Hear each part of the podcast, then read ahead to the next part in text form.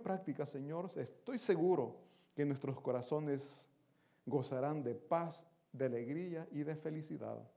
Ayúdenos, Señor, a ser transmisores de su palabra y que mis hermanos puedan ser buenos receptores, que esta palabra, Dios mío, pueda provocar esos cambios que usted quiere en nuestras vidas. Se los rogamos y suplicamos en el nombre de Cristo Jesús. Amén y amén. Mis hermanos, ¿se pueden sentar, por favor? ¿Cuántos conocemos el Padre nuestro? ¿Cuánto lo hemos orado o rezado, como usted lo quiere decir? Y es cierto, mis hermanos, perdonamos a los que nos ofenden. ¿Verdaderamente hemos perdonado a los que nos ofenden, mis hermanos? Fíjense que el perdón es una de las enseñanzas, oigan es una de muchas enseñanzas que nuestro Señor Jesucristo nos vino a dar. Yo no me canso de decirlo, mis hermanos, nuestro Señor Jesucristo nos vino a enseñar, en este caso que habla de que debemos de perdonar, nos vino a enseñar a ser personas llenas de mansedumbre, nos vino a enseñar la humildad, la obediencia, y nosotros decimos, Jesucristo es mi maestro, pero no queremos aprender lo que Él nos está enseñando. Decimos, Jesucristo es mi Señor, pero no le obedecemos a sus enseñanzas. Mis hermanos, cuando hoy pues ya no se da la esclavitud, pero cuando la esclavitud se, estaba, se ejercía, un esclavo decía, Él es mi Señor. Y hacía lo que su Señor le decía que hiciera. Mas nosotros decimos, Jesucristo es mi Señor, pero la palabra de Él al final muchas veces la ignoramos. La pasamos por alto. Ah, no, eso a mí no me gusta. Mi hermano, la palabra de Dios no es para que nos guste. Es para que nos transforme, para que nos sane, para que nos libere de tanta amargura que andamos en el corazón. ¿A cuánto le gusta la medicina? Las inyecciones, ay ya. Pero es necesario, mi hermano. Si queremos nosotros ser sanos, tenemos que tomar la medicina. Muchos vamos al médico, nos dejan la medicina, pero no la tomamos, ¿verdad? ¿Y cómo seguiste? Igual. ¿Pero por qué? Porque la medicina no la estamos tomando o si las tomamos, las tomamos no como se nos recomienda, sino como nosotros queremos. El médico dijo tres pastillas al día, tres píldoras, tres, como usted le quiera más. No, con una que me tome es suficiente. No, mi hermano, hay un tratamiento. Y es más, si nosotros tomamos los antibióticos y dejamos un tratamiento a medias, dicen que el cuerpo se vuelve inmune y después, aunque volvamos a tener ese tratamiento y el cuerpo ya no recibe lo que un cuerpo tendría que recibir. ¿Pero por qué? Porque nos hicimos inmune a ese tipo de medicina. Entonces tenemos que seguir las indicaciones para poder obtener el beneficio de esa medicina. Si hablamos de la palabra de Dios, mis hermanos, si nosotros buscamos la manera de poner en práctica la enseñanza que nuestro Señor Jesucristo nos dio, vamos a ver verdaderamente el cambio en nuestras vidas. Nadie va a estudiar, nadie se va a graduar y no pone en práctica su profesión. Son pocos los que lo hacen, pero la gran mayoría se prepara, saca su carrera, se vuelve profesional y de eso trabaja, de eso sobrevive. Nosotros, mis hermanos, como cristianos, tendríamos que aplicar en cada instante de nuestra vida lo que nuestro Señor Jesucristo nos vino a enseñar. Entonces dice, mis hermanos, que para poder nosotros perdonar al que nos ofende, tenemos que amarle. Tenemos que amar.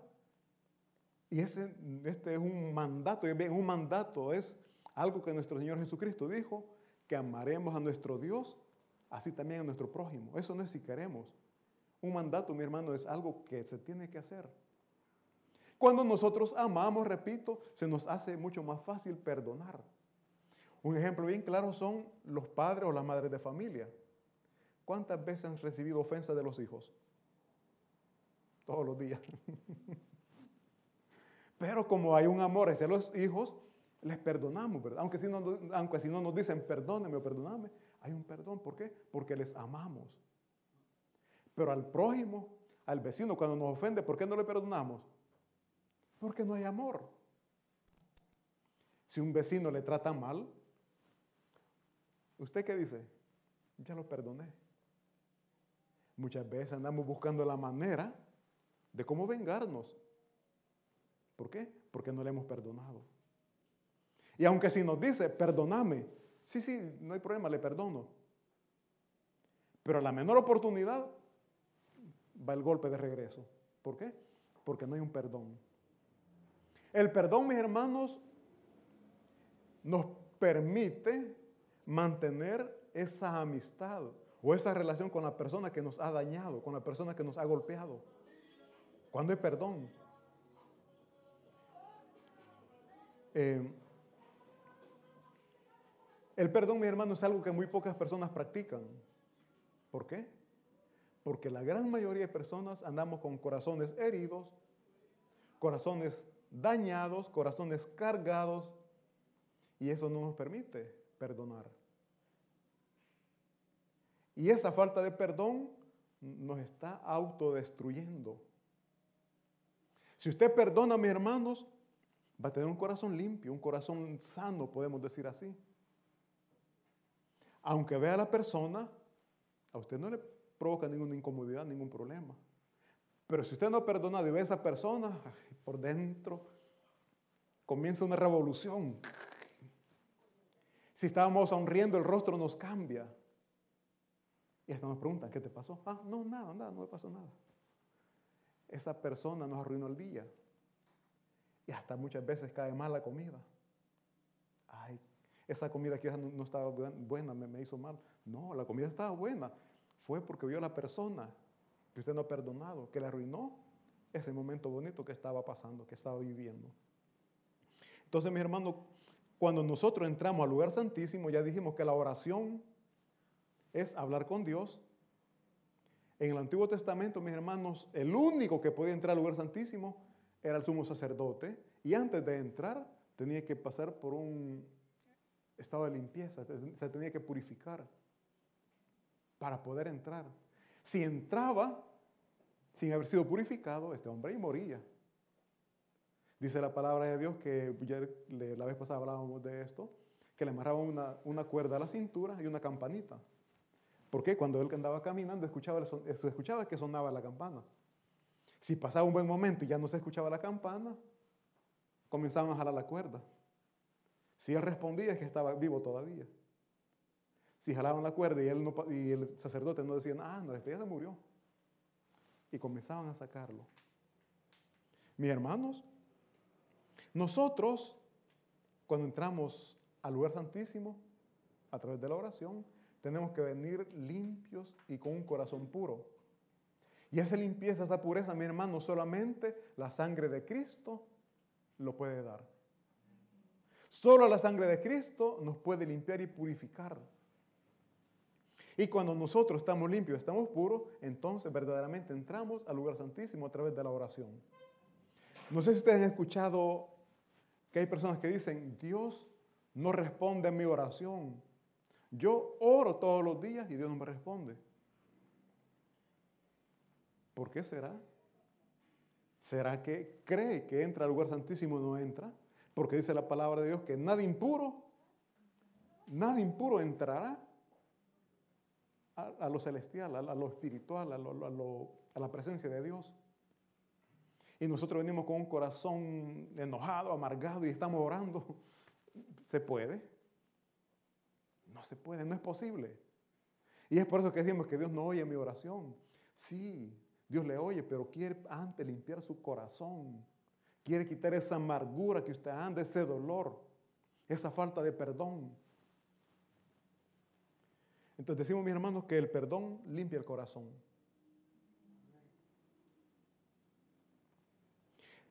Si nosotros no hemos sido, no hemos sido purificados, mis hermanos, somos enemigos de Dios. Dice la palabra de Dios que el pecado crea una enemistad entre Dios y el hombre. Oigan bien, el pecado crea una barrera, un muro entre Dios y el hombre. Pero nosotros estamos orando y hay una gran barrera por delante, ¿verdad? vamos a cambiarlo.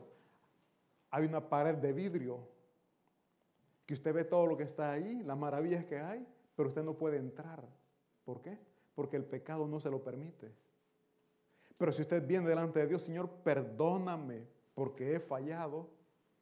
Perdóname porque he sido ofendido y en mi corazón hay amargura y tristeza y dolor. Ayúdame a perdonar. Le garantizo que Dios le va a ayudar a perdonar. Y cuando usted le digan, perdóname por el daño que te hice, usted dice, sí. ¿Y cómo vamos a saber si verdaderamente hemos perdonado? Porque no va a haber dolor en el corazón. Yo voy a ver a la persona que me ha dañado, que me ha ofendido, que me ha destrozado, pero ella no me causa dolor. Al contrario, si tengo la oportunidad y esta persona está en problemas, yo le ayudo. ¿Por qué? Porque en mi corazón no hay amargura. Porque hay amor para esta persona. Y dice la palabra de Dios que tenemos que amar a Dios y a nuestro prójimo como a nosotros mismos. El problema es que ni nosotros, ni nosotros nos amamos, ¿verdad? Porque si nos amáramos, nos cuidáramos. Eh, pero yo me cuido, me visto bien. No. Cuidarse, mi hermano, es no contaminarse con lo que el mundo está ofreciendo. El mundo, mis hermanos, ofrece placer. El mundo ofrece cosas gratas para nuestra carne. Pero eso es destructivo. Cuidarse es siga los mandamientos y las enseñanzas de nuestro Señor Jesucristo. Como cuando decimos, yo me cuido. Y grandes platas de comida bien salada. ¿Se está cuidando, mi hermano? El café, una de café y cuatro de azúcar, por favor. ¿Se está cuidando, mi hermano? Tenemos que aprender a cuidarnos. Y así como nos cuidamos físicamente, también espiritualmente, mis hermanos. Entonces decimos que el pecado crea una barrera, crea una enemistad entre Dios y el hombre. Cuando nosotros hemos sido ofendidos, mis hermanos, ¿cómo actuamos delante de la persona que nos ofende? ¿Le saludamos de corazón o de diente labio? ¿O le ignoramos, peor? ¿Cómo actuamos delante de la persona que nos ha ofendido? Y yo podría decir, es razonable si son enemigos, humanamente hablando. Ahora la pregunta es, si el pecado me vuelve enemigo de Dios y yo pretendo que Dios me ayude en mis necesidades, no sé cómo lo ven. Oigan bien, el pecado nos vuelve enemigos de Dios. Yo estoy pecando y me deleito en el pecado. Ni, le digo, Señor, perdóname porque te falla. No, ya estoy pecando y todo. Pero después tengo una necesidad y vengo delante de Dios. Padre Santo, necesito de tu ayuda. Tengo este problema. Esperamos que Dios nos responda, ¿o no? Pero somos enemigos, porque el pecado es enemigo. O sea, el pecado crea enemistad entre Dios y el hombre y estamos orando. Yo por eso le pregunto, cuando una persona que le ha ofendido le habla a usted, ¿cómo le responde? Si acaso le responde, ¿cómo le responde? ¿Con indiferencia quizás? Ah, sí, está bueno. Si es que responde. Y si no, lo dejamos en visto, no respondemos, ¿verdad?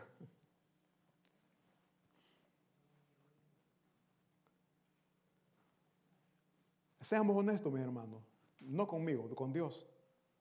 ¿Cómo actúa usted delante de la persona que le ha ofendido, que le ha dañado, que le ha gritado, que le ha golpeado? ¿Cómo actúa usted? No me lo diga a mí, delante de Dios. ¿Le perdonó o siente esa carga todavía en su corazón? ¿Siente ese dolor, ese pesar cuando le ve? Muchas veces, mis hermanos, de diente a labios decimos te perdoné,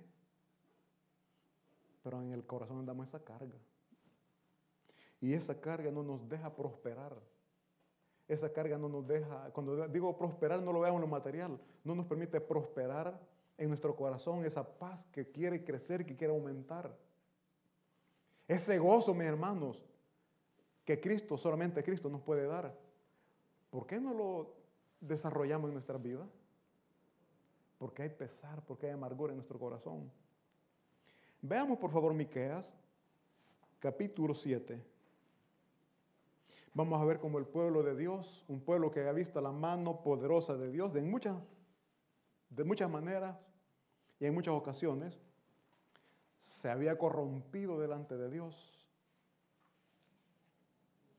como muchas veces nosotros, ¿verdad? Estamos recibiendo bendición de Dios, pero nos descarriamos. Miqueas capítulo 7, versículo del 1 al 4. Miqueas capítulo 7, versículo del 1 al 4. ¿Lo tenemos? Amén, dice así la palabra de Dios. Oigan bien cómo comienza. ¡Ay! Cuando usted se golpea, ¿cómo dice? si siente que no se le sale aquella palabra, aquella palabra que antes usábamos, ¿verdad? Cuando nos golpeábamos. Ahora solo sale el ay. Oigan bien cómo dice la palabra. Dice, ay de mí, porque estoy como, como cuando han recogido los frutos del verano, como cuando han rebuscado después de la vendimia y no queda racimo para comer. Mi alma deseó los primeros frutos. Faltó el misericordioso de la tierra y ninguno hay recto entre los hombres. Todos acechan por sangre, cada cual arma red a su hermano para completar la maldad con sus manos. El príncipe demanda, el juez juzga por recompensa. Y el grande habla el antojo de su alma y lo confirman. El versículo siguiente. El mejor de ellos, oigan bien, el mejor de ellos es como el espino, el más recto como el zarzal. El día de tu castigo viene, el que anunciaran, anunciaron tus atalayas, ahora será su confusión. Si nos pueden proyectar el versículo 1, por favor. Les repito, mis hermanos, ahí el profeta se está lamentando. Hay dolor, hay tristeza. ¿Por qué? Porque el pueblo de Israel está padeciendo crisis. Hay escasez. Dice, ay de mí porque estoy como cuando han recogido los frutos del verano. Mis hermanos, hagámonos una idea usted va a recoger el fruto. Lleva una canasta o lleva cualquier cosa para echar el fruto. Y cuando llega ya lo cortaron todo. ¿Qué dice usted? Ay, venía con esperanza que iba a cosechar, que iba a llevar parte de este fruto. Ay de mí, ahora qué voy a comer. Ay de mí, y ahora quién podrá defenderme. Ay de mí, ¿Por qué? Porque había hambre y no había que comer. Dice, como cuando han, oigan bien, como cuando han rebuscado después de la vendimia. Mi hermano, la vendimia, vendimia es cuando cortan los gajos de fruta, le llamamos nosotros. Entonces, dice ahí, como cuando han rebuscado, o sea, buscar es una cosa, rebuscar es buscar entre lo que ya buscaron. O sea, él llega, o sea, dice, están buscando donde no hay nada. Y todos con hambre. Ay, ay de mí. Cuando usted tiene alguna escasez, mis hermanos. Cuando tiene hambre y no hay que comer, ¿qué dice? Ay, tengo hambre. Busque, no hay nada que comer. Qué triste llegar a abrir la refri y no encontrar lo que se busca, ¿verdad? usted va con ganas de encontrar una manzana bien buena y, solo, y no, no encuentra, ¿no? Ay, ay, no, no está lo que yo necesito. Entonces, mis hermanos, aquí Miqueas está viendo la necesidad que su pueblo está viviendo. Pero esa necesidad ha llegado a causa del estilo de vida que ha adquirido. El pueblo se ha corrompido delante de Dios. está haciendo todo lo contrario de lo que Dios mandó, de lo que Dios ordenó. Y eso, mis hermanos, les estaba llevando a una crisis, les estaba llevando a la escasez. No sé si usted, mi hermano, alguna vez ha puesto a pensar el problema que está viviendo, ¿qué lo ha causado? El problema que usted tiene, ¿cuál fue el origen de ese problema? Casi siempre, mis hermanos, el problema que estamos viviendo lo originó la falta de obediencia a la palabra de Dios. Una persona, me voy a ir a lo más común, una persona que al siguiente día de haber tomado toda la noche está que le tiembla el cuerpo. Ay, ay, ay. ¿Qué le provocó esa enfermedad? El pecado. El pecado. Ay, no lo vuelvo a hacer. El fin de semana hasta otra vez. sucede, sucede. Entonces, mis hermanos, nosotros tenemos que primeramente reconocer cuál es el error que hemos, que hemos cometido, qué es el error, cuál es la falta y qué causa, el motivo de ese problema nos tiene llorando, nos tiene mal. ¿Por qué? Porque cuando nosotros reconocemos el problema, vamos a buscar la manera de salir de él.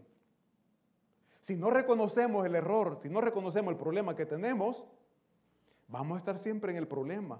Vamos a pasar siempre llorando. No es que le quiera agarrar con los borrachos, va. pero lo voy a hacer. Mis hermanos, ellos sufren por muchas razones, pero la principal, sufren porque muchas veces quieren dejar el vicio y no pueden. Lloran porque dicen, no puedo, yo quiero, pero no puedo. Pero algo importante y que quiero hacer ver es que han reconocido cuál es el problema. Y van a salir, en el nombre de Dios, van a salir de allí porque ya reconocieron cuál es el problema. ¿Saben quién no va a salir? El que está en el problema y no lo acepta. Yo tenía amigos, o sea, yo, ustedes saben, yo vengo de esa vida. Tenía amigos, eh, no, es que yo soy bolo social, decía. Eh, sea bolo social o no sea social, era bolo. No, no, no, es que yo estuve solo con, personas que de respeto. Pues sí, pero era borracho. ¿Cuál es la diferencia entre tomar con alguien que no es de respeto y alguien que es de respeto? El vicio es el vicio. El problema es el problema. Entonces, alguien que no reconoce el problema no va a salir de ahí. Lo puede ver normal. Pero nosotros sabemos, mis hermanos, que todo lo que es vicio viene y destruye nuestras vidas, destruye nuestra familia y todo aquel que nos ama es dañado. ¿Por qué?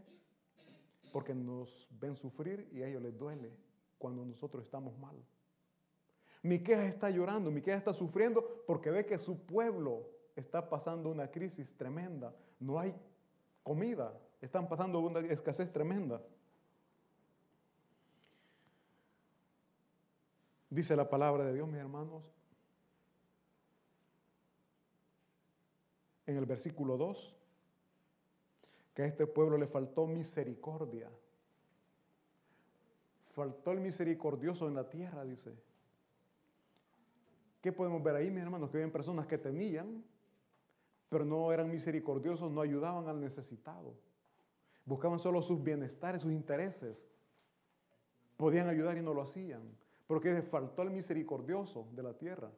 Y ninguno hay, oigan bien, y ninguno hay recto entre los hombres. Todos se habían corrompido, todos están buscando solo sus beneficios. Todos acechan por sangre, o sea, hay un dicho que sálvese quien pueda, ¿verdad? Cada quien que busque por lo suyo. Dice, cada cual arma red, oigan bien, cada cual arma red a su hermano. La red es una trampa. Siempre busca la manera de hacer caer al otro, pero con tal de que yo no sufra. En los momentos de escasez, los usureros le llaman, ¿verdad? Se aprovechan. Fíjate que tengo un problema económico, ahí te presto.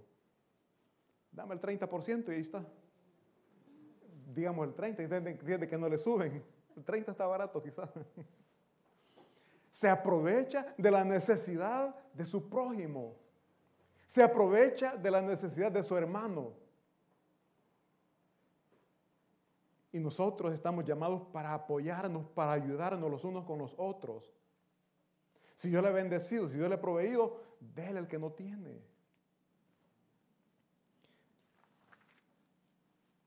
Mis hermanos, el pecado enciende la ira de Dios. Si usted puede ayudar y no ayuda, le cuenta como pecado. Pecado no es solamente dañar, no es solamente golpear, no es solamente destruir. Pecado también es no ayudar pudiéndolo hacer. Veamos Miqueas 7, versículos del 9 al 11, por favor.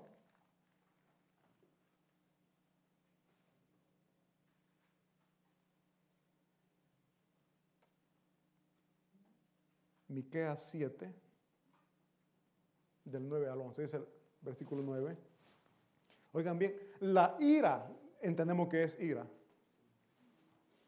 La ira de Jehová soporté, porque pequé contra él, hasta que juzgue mi causa y haga mi justicia. Él me sacará a luz, veré su justicia. Versículo siguiente. Dice, y mi enemiga lo verá y la cubrirá, la cubrirá vergüenza. La que me decía, ¿dónde está Jehová tu Dios? Mis ojos la verán ahora, será hollada como lodo de las calles. El versículo siguiente dice, viene el día en que se edificarán tus muros, aquel día se extenderán los límites. Ahorita usted puede estar metido en un gran problema. Puede que, sea, que tenga usted escasez, pero de allí Dios le va a sacar si reconoce su pecado. De allí Dios le va a sacar si usted dice, perdóname Señor porque he fallado. Perdóname. Pero para, para pedir perdón ya habíamos dicho, también tenemos nosotros que ya haber perdonado a aquel que nos ha dañado, a aquel que nos ha ofendido. Porque nosotros queremos ser perdonados, pero no queremos perdonar. Oigan bien, queremos ser perdonados, pero no queremos perdonar. Y ese es el problema. Miqueas 9, por favor, 7, 9. Miqueas 7, 9 dice, la ira de Jehová soporté soportaré, porque pequé. Miren, mis hermanos, aquí el, el profeta está aceptando su error. Dice la palabra de Dios que tenemos que confesar nuestros pecados para alcanzar misericordia y el perdón de Dios. Tenemos que confesar nuestros pecados no contra hombre o con hombre, sino delante de Dios. Y aquí Miquel está diciendo, porque pequé contra él, estamos pasando, o sea, porque el pueblo había pecado, estaban pasando esa calamidad. Y hasta que juzgue mi causa, y haga mi justicia, entonces Él me sacará a luz. Mis hermanos, el pecado que usted cometió, el pecado que yo he cometido, si lo hemos puesto delante de nuestro Señor Jesucristo, ya ha sido perdonado. Si hay arrepentimiento de pecado, pero. Porque para que haya un perdón de pecado tiene que haber arrepentimiento. Y el arrepentimiento nos lleva a no volver a cometer el mismo error. El arrepentimiento me impide continuar llevando la vida pecaminosa que anteriormente estaba llevando. Porque de lo contrario no es arrepentimiento, lo hemos dicho muchas veces, entonces es un remordimiento y el remordimiento es muy diferente al arrepentimiento. Y cuando nosotros nos arrepentimos de pecado, entonces mis hermanos, el pecado ya ha sido castigado en Cristo Jesús. Y cuando nosotros, mis hermanos, hemos sido ya perdonados, hemos sido liberados, entonces Él nos saca de la oscuridad a la luz.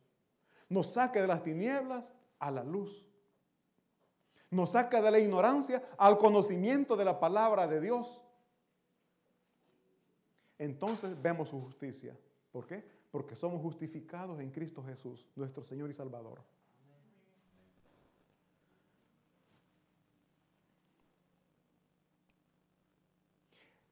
Dice la palabra de Dios en Miqueas 7, versículos 18 al 19. Ya estamos hablando, mis hermanos, que en Jesucristo encontramos perdón de pecados, en Jesucristo encontramos justificación.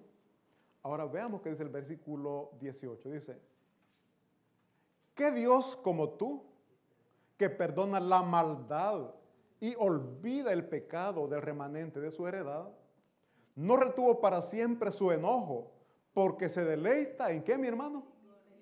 En misericordia. Dice el versículo siguiente.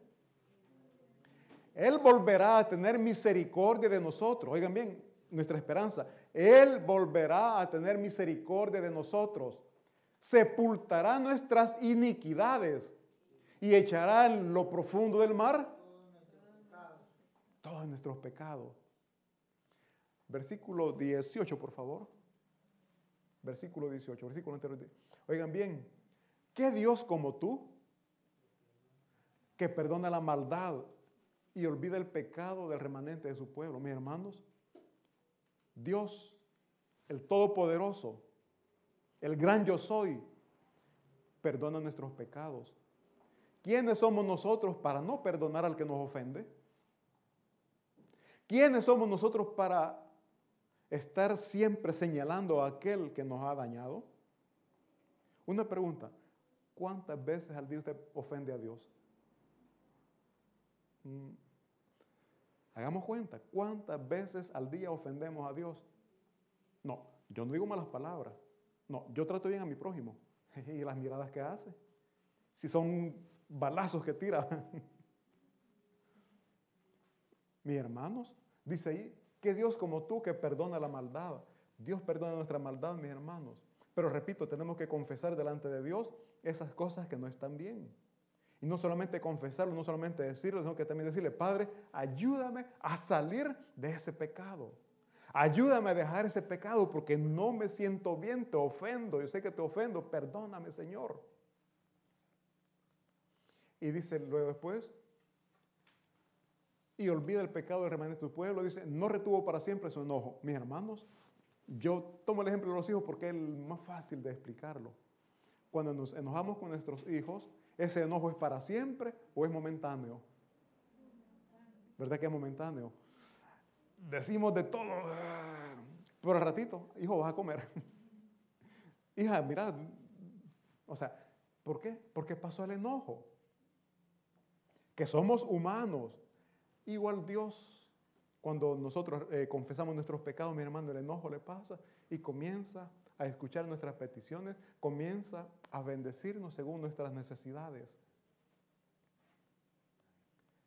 ¿Por qué? Porque Dios no es como nosotros los humanos.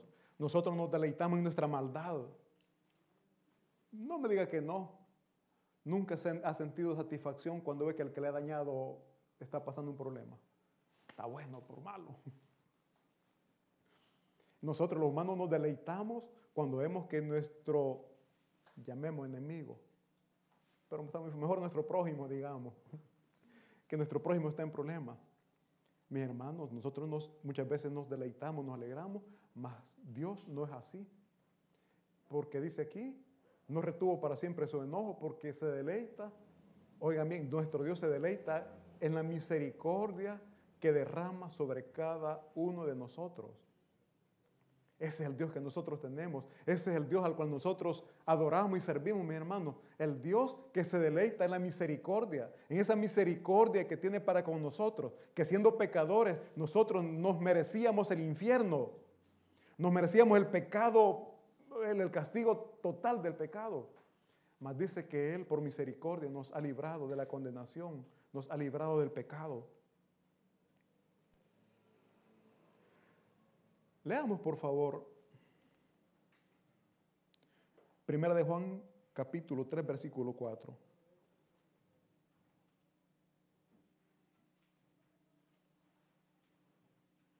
Primera de Juan, capítulo 3, versículo 4 dice, oigan bien, todo aquel que comete pecado infringe también la ley, pues el pecado es infracción de la ley.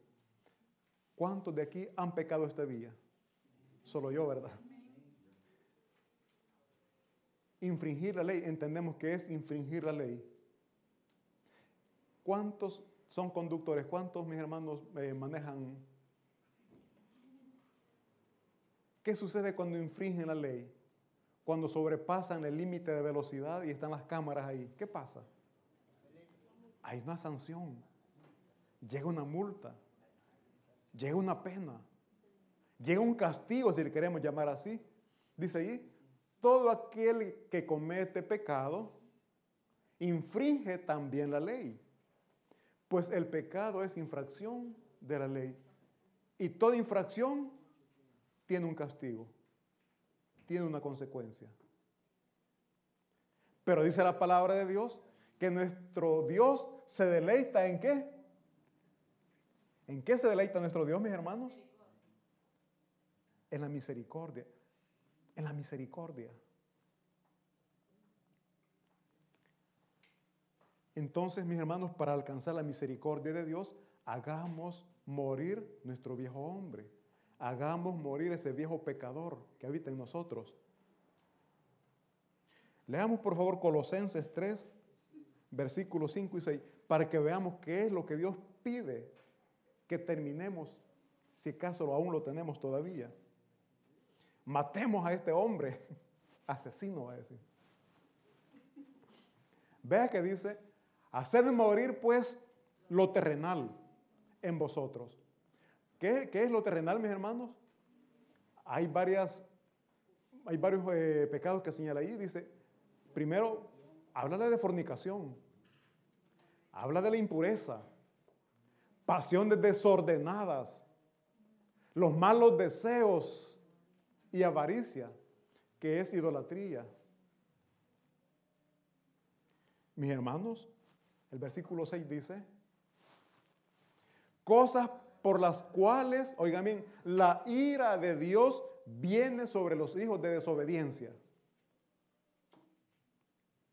Tenemos un Dios que se deleita, se goza en la misericordia, pero cuando nos arrepentimos de pecado, pero cuando no queremos dejar estas cosas, ¿qué sucede, mi hermano? Dice ahí, por las cuales la ira de Dios viene sobre los hijos de desobediencia.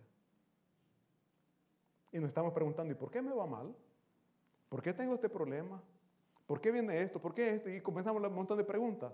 Ahí está la respuesta. Porque la ira de Dios ha caído sobre usted. Y no es porque Dios sea maldad, eh, esté lleno de maldad. Dice que Él se goza en misericordia. Pero ¿qué es lo que Él quiere? Obediencia. Él quiere que dejemos estas cosas que son abominables delante de Dios. Ya leímos que habla de la, de la fornicación. Y comienza con la fornicación, mi hermano. Dice, hace morir lo terrenal, la fornicación, la impureza, pasiones desordenadas, malos deseos, avaricia. O sea, más de alguno de estos tenemos en nuestros corazones. Siente que no es todo. si hacemos una cuenta, creo que quizás todos tenemos. Pero dice la palabra de Dios, mis hermanos, que fiel es nuestro Dios, que nos perdona. Pero para que haya perdón tiene que haber arrepentimiento de pecado. Y dijimos que el arrepentimiento de pecado es reconocer el error y no cometerlo más. Porque podemos estar llorando, que no sabemos qué hacer, no sabemos cómo hacer en los problemas económicos, en los problemas de salud. Pero no queremos dejar esto. Es como que un bolo no quiera sufrir la goma, pero no deja de tomar. No, no, no se puede. Tenemos que dejar las cosas que nos están haciendo daño para poder recibir la benevolencia, la misericordia de Dios. Entonces, mi hermano, Dios puede perdonar y olvidar todas nuestras transgresiones. Sí que puede. Al no perdonar, mis hermanos, a los que nos ofenden, nos hacemos transgresores de la ley, porque Él nos manda a perdonar como también Él nos perdona. Y si no perdonamos, estamos diciendo que estamos transgrediendo la ley, estamos infringiendo la ley. Y hablamos que toda infracción tiene un costo. Más claro, tiene un castigo. Pero Dios en su infinita misericordia, mis hermanos, puede y quiere perdonar todos nuestros pecados. Este perdón que Él nos da, mis hermanos, es muy diferente al perdón que nosotros damos. Porque el perdón que Dios da es genuino, es original. El perdón que nosotros damos muchas veces de diente a labio. Te perdono. Entre esposo, entre pareja. Mm, voy a decir algo que... Yo a mi esposa le fui infiel. Le pedí perdón, te perdono, me dijo. Por el mínimo detalle, el mínimo error que yo cometía, venía la lista, pero te acordás que por esta mujer y comenzaba a decirme todo. No había perdón. Me decía que me había perdonado, pero en realidad en su corazón había dolor, había carga, había herida. Pero gracias a Dios con el tiempo, hoy, hoy yo digo, ha sabido perdonar porque ya no actúa como antes. Ahora, mi hermano, si usted ha perdonado a aquella persona que le ha ofendido, ya no le va a tratar como antes usted le trataba.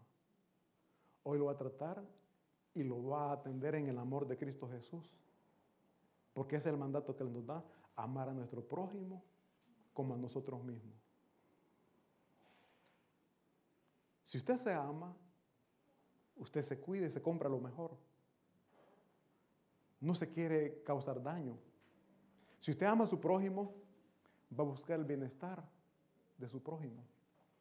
Y cuando eso suceda, será una señal de que usted ya perdonó al que le ha ofendido. Y entonces usted va a entrar en oración. Perdóname Señor, como yo también ya perdoné al que me ha ofendido. Entonces usted con toda libertad va a decir, Señor, perdona mis ofensas, así como yo también perdono al que me ofende. Pero usted ya lo comprobó, ¿por qué? Porque le está ayudando a aquel que le ha dañado. Está abrazando a aquel que le ha causado heridas. Y no es hipócritamente, no que de verdad usted siente ese afecto, ese aprecio por él, por su prójimo, por su amigo, por su hermano. Y entonces, mis hermanos, de verdad les digo, el reino de los cielos se abrirá y el reino de los cielos comenzará a derramarse sobre usted y su familia. Y la escasez, la escasez va a llegar a su fin. Y no solamente la escasez material, la escasez de paz en su corazón va a terminar y va a comenzar a fluir.